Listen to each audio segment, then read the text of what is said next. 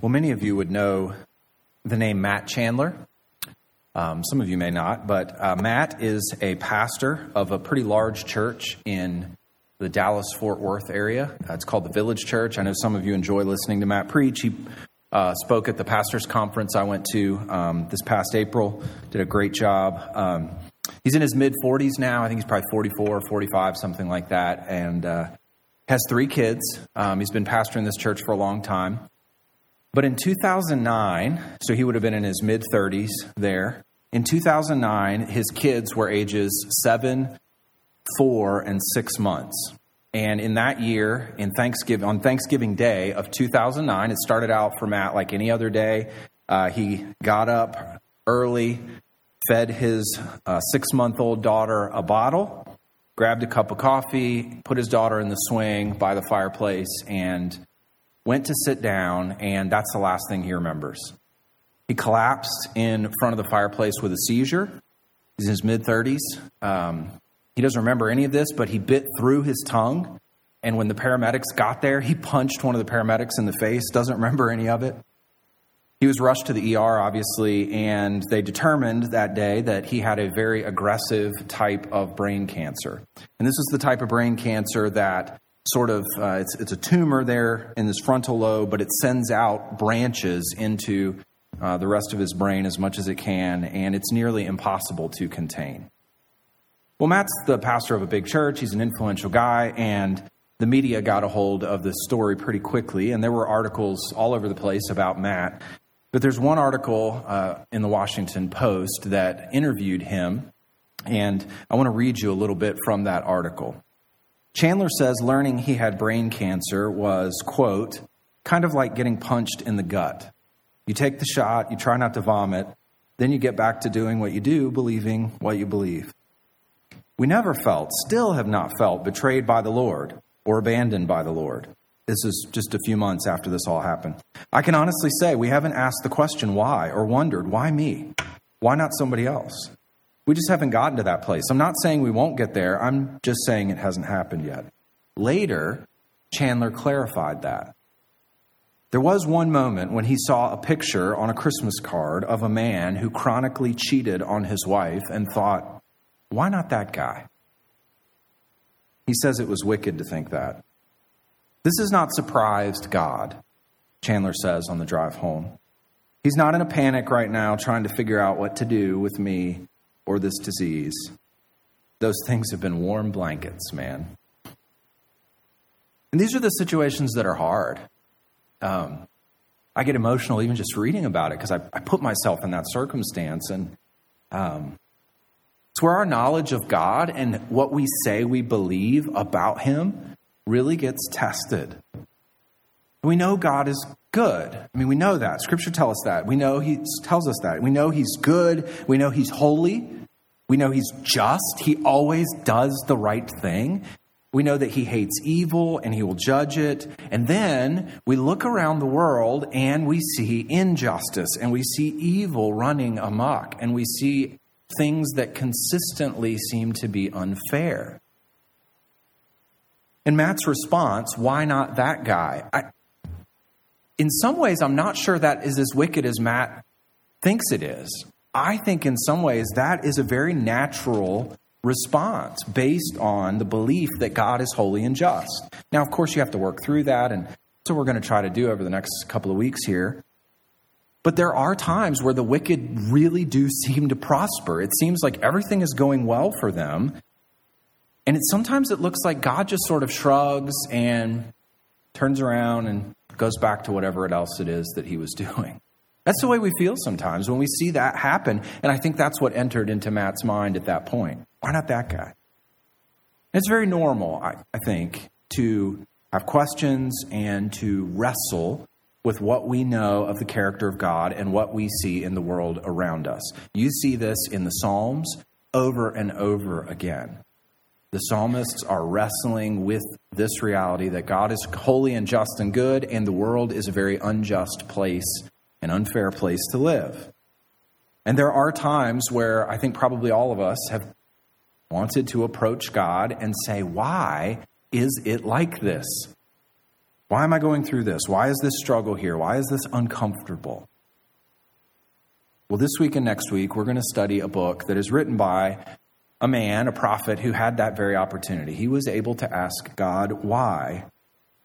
He saw injustices piling up in the culture around him, among the Jewish people, and he knew that God was just, and he couldn't figure out what God was doing, and so he asked God, What are you doing? And the amazing thing about this is, is that God answered him, and he recorded that answer, that entire conversation. And you and I are able to look at this, and we're able to read it, and we're able to learn what to do when we, what we know of God's character and what we see in the world around us does not match up.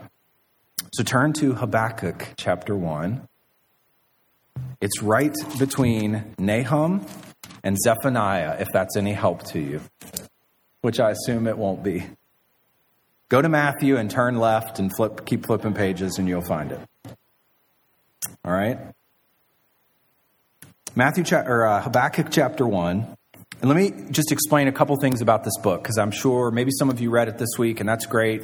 Uh, but let me just explain a couple things to kind of set the context for you before we really get into it. Obviously, look at verse 1, if you're there. The oracle that Habakkuk the prophet saw. So we have a recording here from a prophet, this man Habakkuk. He is a prophet, and you know how this normally works. Prophets were to take a word from God and they were to bring that word to the people. They were to record it and give it to the people. They represent God to his people. Habakkuk reverses that. That's why this is such a unique book. Habakkuk actually sees an apparent discrepancy between what the way God is acting and what he knows of God's character. And he sees this and he actually approaches God to question God about that discrepancy, about what's actually happening. And so this is a unique book in Scripture because of that reversal of the traditional role of a prophet. The second thing that you really need to know about this book is this is a conversation. And if you don't understand who is speaking in a given section of this book, you're not going to understand what's happening in the book. You're not going to be able to follow the flow of the logic and the argument and be able to make application from this book. So you have to see who is speaking and you have to follow the conversation as it proceeds.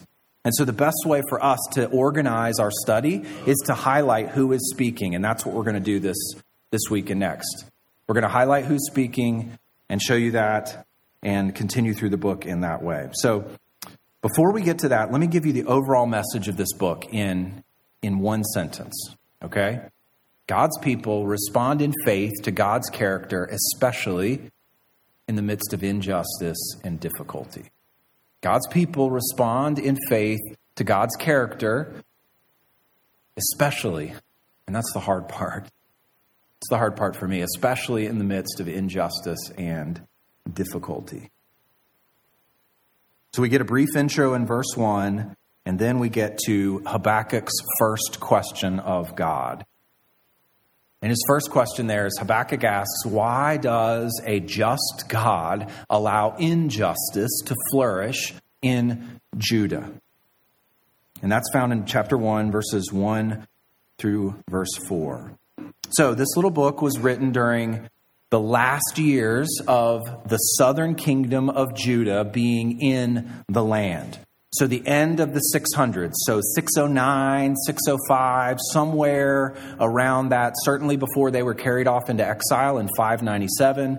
But in somewhere along that time frame, this little book was written when Habakkuk lived in Judah, probably ministered in the temple in Jerusalem.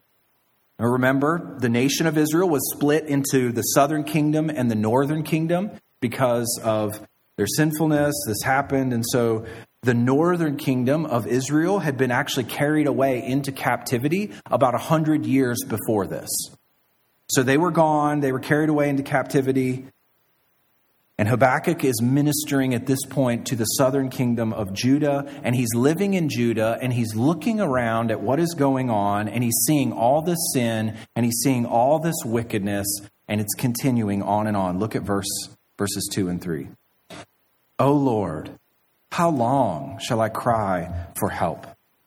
And you will not hear, or cry to you violence, and you will not save?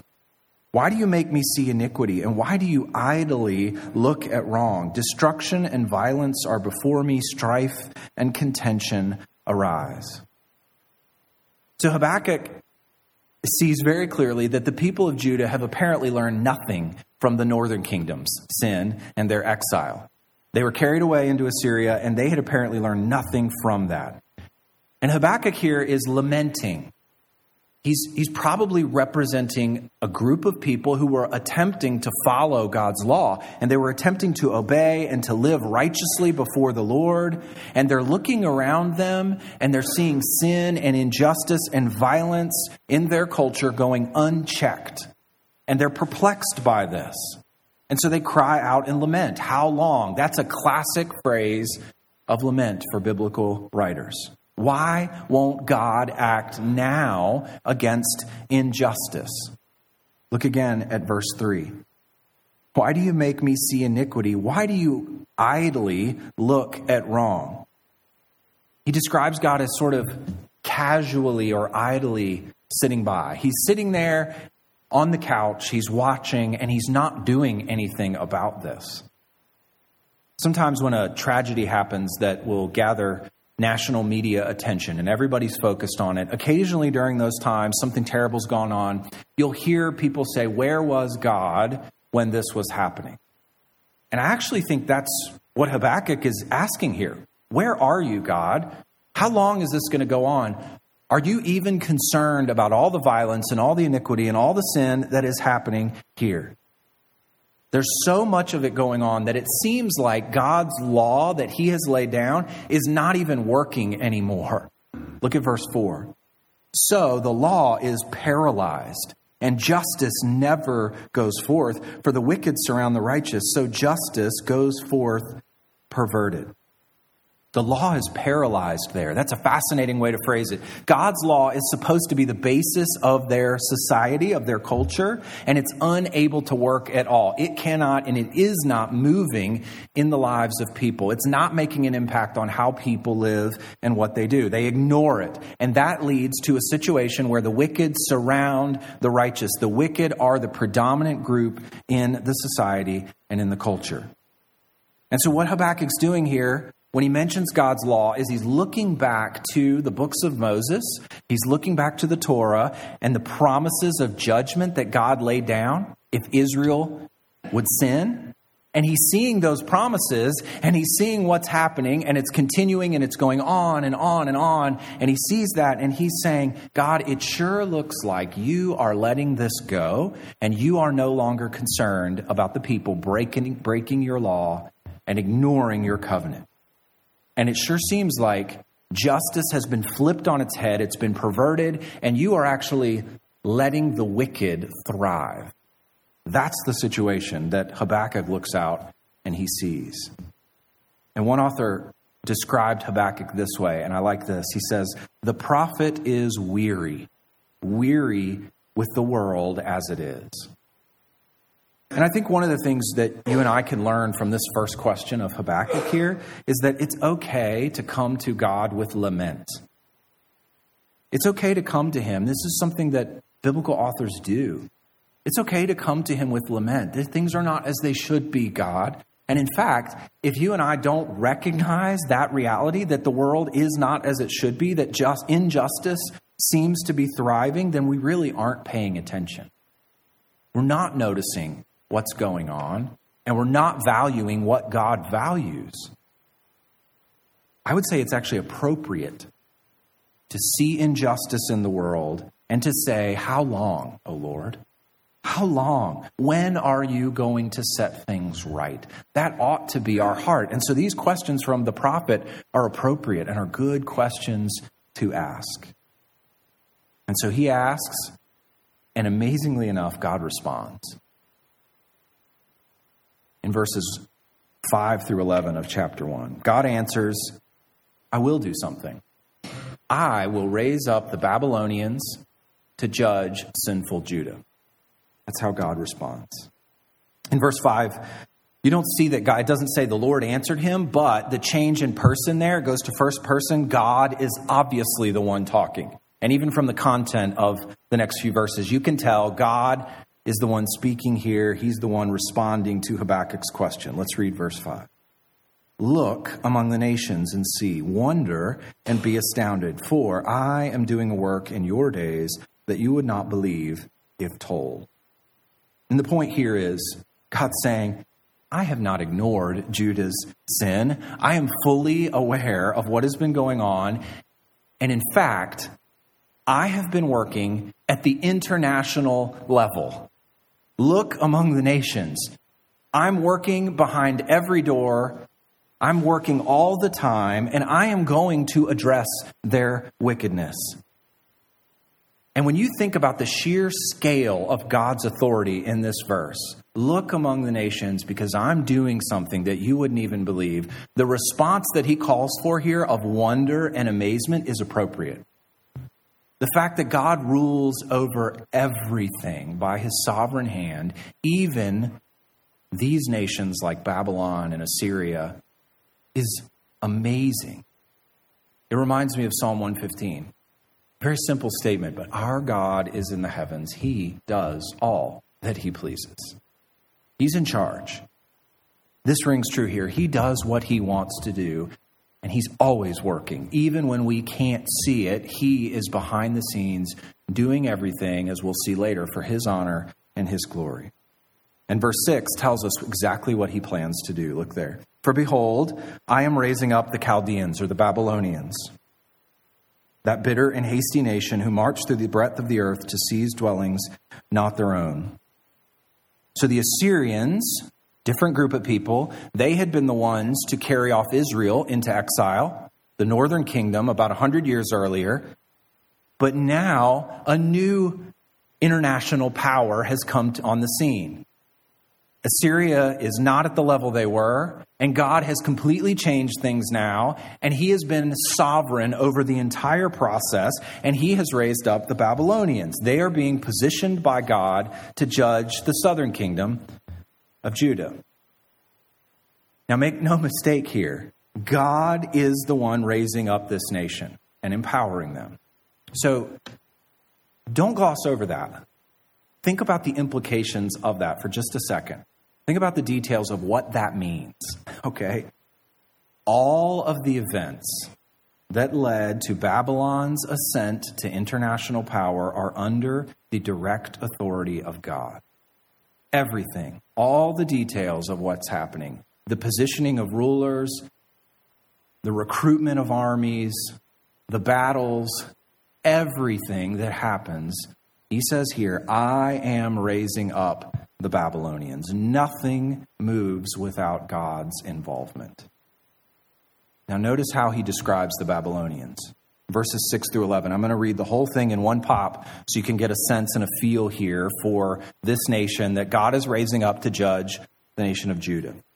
For behold, verse 6, I'm raising up the Chaldeans, that bitter and hasty nation, who march through the breadth of the earth to seize dwellings not their own. They are dreaded and fearsome. Their justice and dignity go forth from themselves. Their horses are swifter than leopards, more fierce than the evening wolves. Their horsemen press proudly on. Their horsemen come from afar. They fly like an eagle, swift to devour. They all come for violence, all their faces forward. They gather captives like sand. At kings they scoff, and at rulers they laugh. They laugh at every fortress, for they pile up earth and take it. Then they sweep by like the wind and go on, guilty men whose own might is their God. Now, that's quite a description of this nation that God is raising up here. And I want you to notice several things about this. There's a lot we could say here, there's a lot going on, but just highlight a few things here. First, in verse 7, he says, Their justice and dignity go forth from themselves. In other words, they're not basing what they do on any sort of divine law or divine justice or authority. They are their own law and they determine what they think is good and right to do. They basically do whatever they want to. And it's fascinating here that back in verse 4, the Jews had rejected God's justice, right? The law is paralyzed and justice never goes forth. So in Judah, They weren't following God's law. They weren't heeding his commandments and his understanding of justice. And so now Judah is going to suffer under justice that is brought to them by the hands of the Babylonians. The Babylonians will dictate what is done to them. They will decide what's just and good and right. And the second thing to notice, I'm sure you picked up on this, is just how cruel and fearsome the Babylonians are. They're violent, violent people. He describes them as bitter, as hasty. Another word for that would be impetuous. They don't care, and they're going to slaughter people and rule over people however they want to. They're compared here in verse 8 to leopards and wolves. Our family loves to go to the zoo. We enjoy it quite a bit. And we love looking at the different animals. And one of the exhibits that is the most unsettling to me is the wolves. When you see them and they're up kind of prowling around the cage, and you know, you think, oh, wolves are like dogs. Eh, not really. they're, they're long and they're slender, and they just have this look about them that is intimidating. I would not want to be walking through the woods by myself and encounter a pack of wolves. That would be one of the most terrifying things that I can think of to have happen. And leopards are similar, right? Any of these animals. Well, he describes their armies and their horses as swift and violent and bent on destruction. And they are going forward like a pack of wolves, and they are going to devour whoever comes into their path. The last thing that sort of goes with that, that I want you to notice about this description, is the bottom line for the Babylonians is they are self sufficient, they are arrogant, and they are prideful. And that is what drives them. They think they are the top dog. I mean, you can see throughout this description how often God describes them as arrogant. I mean, look at verse 6. They seize dwellings not their own, they take what is not theirs. Verse 7 Their justice and dignity go forth from themselves, they are the starting point. Verse 8 Their horsemen press proudly on. Verse 10 They don't even care about kings, they scoff at them, they laugh at them. And verse 11, look at how he summarizes them whose own might is their God. The most important to, thing to these people is their own pride, their own might, their own strength. That's how they operate. So, God has answered Habakkuk here. Now, as you're reading this, he tells him, The Babylonians are going to come in. I am going to do something about the wickedness in Judah. The Babylonians are going to come in and they're going to carry the, uh, Judah off into exile. So, maybe as you're listening to that, there are questions forming in your mind. Wait a minute. God is just, He's holy, and the way He has just described Babylon, they are arrogant, they are cruel, and they are violent. So, how can a holy and a just God use a people like this as an instrument to bring divine justice on his own sinful people? How does that work? And that's exactly the question that Habakkuk comes back with and asks God. So Habakkuk asked, Why does a just God allow injustice to flourish in Judah? And God answers, I will raise up the Babylonians to judge sinful Judah. And Habakkuk says, Now, wait a minute. How can such a wicked people be your instrument of justice? Where is justice when these are the people that you're going to use to make the law work? So Habakkuk responds, verse 12.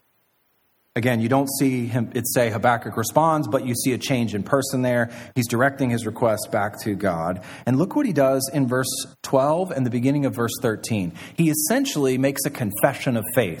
He is recounting who God is and affirming what he believes about the character of God. Look at verse 12. Are you not from everlasting, O Lord my God, my Holy One? We shall not die. O Lord, you have ordained them as judgment. And you, O rock, have established them for reproof. You, who are of purer eyes than to see evil and cannot look at wrong. What do we know about God? What does Habakkuk know about God? He's everlasting, He's the covenant God. He's the I am spoken of in Exodus chapter 3. He's the Holy One. He's of purer eyes than to look upon injustice and evil. He is the rock who cannot shift, who cannot change. So, if all of those characteristics were true of him when he made his covenant with Israel, Habakkuk says these things are still true of him. And I know they're true of him. And he affirms these qualities to be true of God, but then he looks around and he goes, I, I don't, I can't match up what I know of God to what I'm seeing happening in the world around me. How is this working? And if you look back at verse 12, this cuts to the heart of the matter. He says, You have ordained them as a judgment, right? God, you just told me you're the one who's raising up Babylon to judge sinful Judah. You're the one who's doing this. He placed them where they are. You know, sometimes you'll hear, like, if there's a political family or a group, and you'll hear someone talk about who the real power broker is in that particular family, right? It's the person who really makes things go and makes things work. Well, that's who God is here when it comes to the Babylonians. I mean, He's the one raising them up. They would not be where they are without Him. And He just told Habakkuk that, and so Habakkuk recognizes it. Verse 13 says it even more clearly. Look at the end of verse 13. Why do you idly look at traitors and remain silent when the wicked swallows up the man more righteous than he? Now, that comparison there at the end of the verse is interesting because Judah is hardly righteous. okay? I mean, we've just heard about their sin, but when you compare them to Babylon, and when you know that there are people within God's chosen people, like Habakkuk, who are trying to worship God and follow his law, there's at least some of those people, a remnant who is there. And when you know that Judah is God's, they're God's chosen people, they have the covenant with him. When you know all of those things, how can God raise up an incredibly wicked, cruel, violent, arrogant nation to judge his own people? How does that work? And Habakkuk fleshes out the implications of that. Look at verse 14. If you're going to give Babylon the victory, he's saying to God, you are essentially reducing mankind to the animal kingdom. I mean, that's what it boils down to. This is how things work now. There really isn't any justice. It's survival of the fittest. Look at verse 14. You make mankind like the fish of the sea, like crawling things that have no ruler. And because it's like this, this is what Babylon's going to do. Look at verses 15 and 16. He brings all of them up with a hook, he drags them out with his net. He gathers them in his dragnet, so he rejoices and is glad. Therefore, he sacrifices to his net and makes offerings to his dragnet, for by them he lives in luxury and his food is rich. If this is the way it is, if it's big fish eat smaller fish, then Babylon is the strongest one on the international scene right now. And so they're going to do whatever they want. They're going to swallow up these other nations. They're going to bring their justice into these groups of peoples. They're going to be cruel. They're going to be violent. They're going to be wicked. And that's the way it's going to work now. They trust in themselves. They trust in their own implements of war, their own weapons.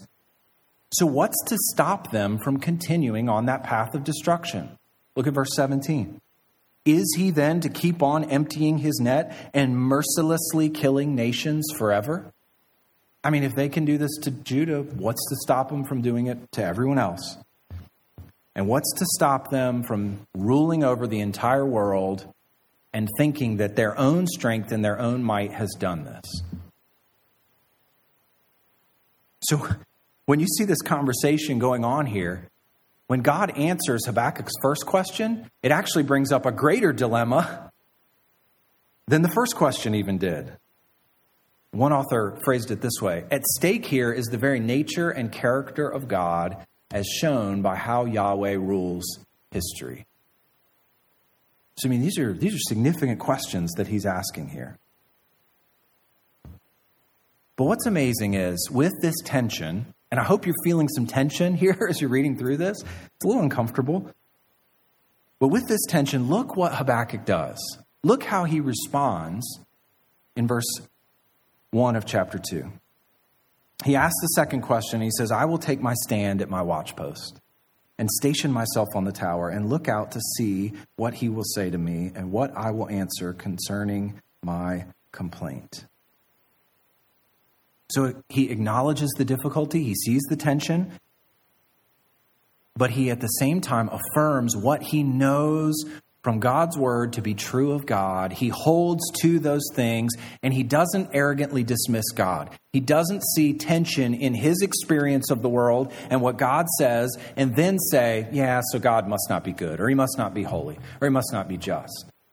He sees these things, he asks the question, and then he positions himself to wait and to do what he must do, which is ultimately to trust God in the midst of these difficulties. He waits for an answer, and God does answer. Chapter 2, verse 2, all the way to chapter 2, verse 20. And we're only going to get a couple of verses into this, and then we'll finish it up next week. But God answers live by faith, that I will do justice, and ultimately that I will be glorified. And that's the end game, and that's the final goal. I will do justice. I will be consistent, and I am being consistent with who I am. And ultimately, all of this, all the workings will be done for my honor and my glory. And your response to that, Habakkuk, is to trust me, to live by faith. And as God answers Habakkuk's question, his answer is not just for Habakkuk. He wants him to write it down so that everyone else in Judah can hear this answer as well. This is an answer that Habakkuk must publish for all people to have. Look at verse 2 of chapter 2. And the Lord answered me, Write the vision, make it plain on tablets, so he may run who reads it. Write it down, Habakkuk. Write down what you will receive from the Lord. Write it as simply and as clearly as possible. Why? so that he may run who reads it. What's that mean? Well, if God's message is written down on tablets and posted in a public place, then people will come, and in the midst of judgment that's going to come on Judah, in the midst of difficulty, this will be posted, this will be there, and people who read this may run and herald this vision and this commandment and this news and share it with others. They take it and they go and they share this with others. Why do they need to do that? Look at verse 3. For still the vision awaits its appointed time. It hastens to the end. It will not lie. If it seems slow, wait for it. It will surely come. It will not delay. Why does he need to write it down? So that people can take it to other people and so that when there seems to be a delay, when God seems to be not acting as we would like Him to, and in the timing that we want Him to, and in what seems to be injustice, when all of that happens, it's written, it's there, and we can look to it and we can trust His word there. Even in the midst of waiting for God to act. Believe that He will act on His promises. And, and really, that is the message of the book of Habakkuk. That's the centerpiece of it. That's the message that God's people in Judah and that certainly you and I need to hear. It's the heart of God's answer, and it's found in verse 4. When there's seeming injustice, when evil seems to be prevailing, when things are not going as you want them to and as you think they should, when there seems to be a discrepancy with, between who you know God is from His Word and what's happening in your life and in the world, verse 4 is the answer. Behold, his soul is puffed up. There are two ways to live. His soul is puffed up, it is not upright within him, but the righteous shall live by his faith. There are two ways to respond to life. You can live like the Babylonians and the sinful Jews. And you can arrogantly trust in yourself, or you can look to God even in the time of delay, in the time in between. You can look to God alone and you can trust His character of holiness and justice and goodness. And you can do that even when the world around you doesn't make sense. Even when the wicked seem to triumph in the culture and even when everything is breaking down faster than a bowl of ice cream in the middle of the desert. And it's not going to be too much longer before everything is complete chaos and you're looking around and you're wondering where God is. And God tells Habakkuk, the righteous will respond to that circumstance by living by faith. Those who are rightly related to God have faith in Him as the determining principle of their lives. This is how they respond to everything. And let me just, when you use that word faith in our culture today, sometimes people talk about faith in faith. If you just have some sort of nebulous faith, that's not what this is talking about. It's not faith in faith, it is faith in the character of God and what we know to be true of Him. It's intentional, it's specific trust in His sovereignty and His authority. And that's how Scripture repeatedly presents the way that sinful human beings can come into a right relationship with God. It's through faith. Sinful human beings trust self. That's how we come in our fallen and broken state. That's the way the Babylonians were. That's the way the sinful Jews were. The only way to be reconciled to God is to, and to be forgiven of our sin, is to turn to Him in faith and believe His words. That's how Scripture presents this. That is the defining characteristic of those who will be rightly related to God. Remember what Genesis 15 says about Abraham. And he believed the Lord, and he counted it to him as righteousness. God made a promise. If you read this passage right before this, God made a promise to Abraham. And Abraham took God at his word. And if you remember in the life of Abraham, there was quite a delay between the making of the promise and the fulfillment of the promise.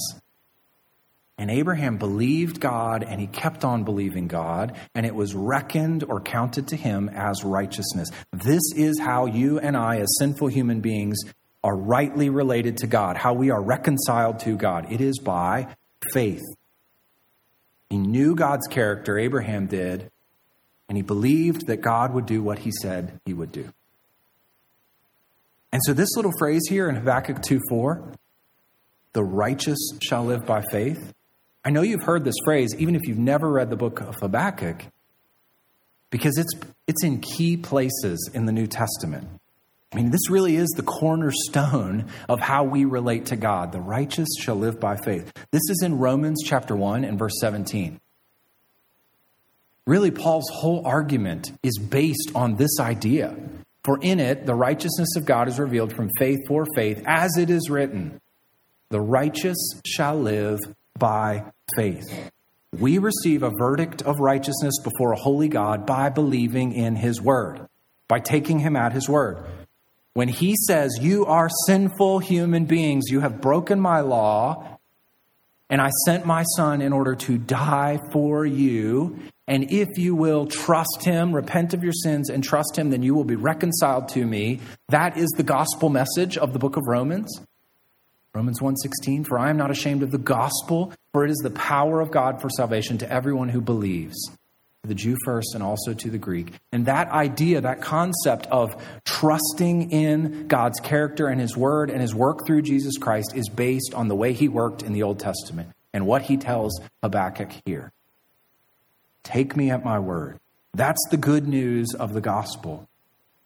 We must hear it and believe it. And that's the response of faith that Habakkuk was called to here. And that's the response of faith that each one of us are being called to. That, that faith is how you enter the kingdom. It's by God giving you that gift of faith and you responding to Him. And that faith is how we continue in the kingdom. That is how you grow.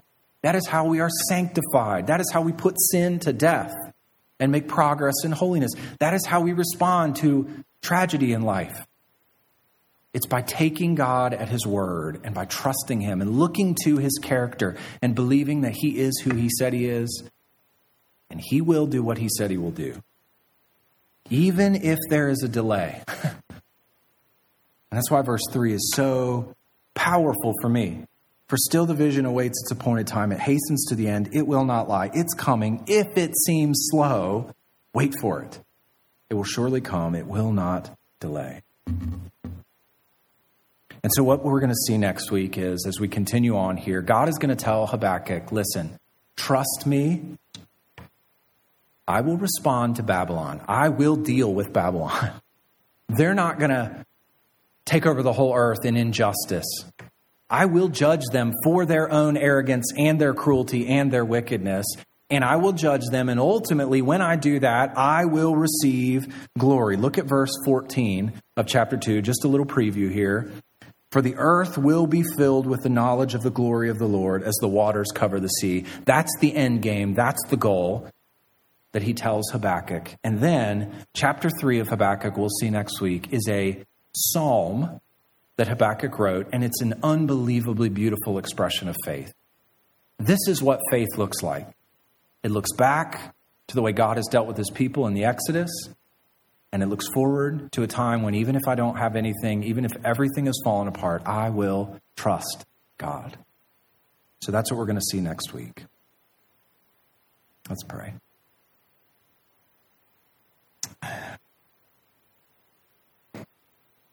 God, we need your strength to be able to trust you. It's so difficult at times. Our experience shapes us so much. The difficulties of life shape us, the injustice in the world. We see those things. And it's so hard at times to look to your word and to trust your character, your holiness, your justice, your goodness. But I pray that this book, this little book in the Old Testament, would bring these truths to bear on our lives in powerful ways. That you are holy, you are the everlasting one, you are the rock, you do not change. And even if there's a delay, we can trust you. And faith has to be the guiding principle of our lives, not just faith in faith, but faith in you. And that's our desire, that's our prayer for ourselves, for each one of us here. Give us the grace we need to believe you no matter what. Thank you for Christ. Thank you for his work for us. It's in his name we pray.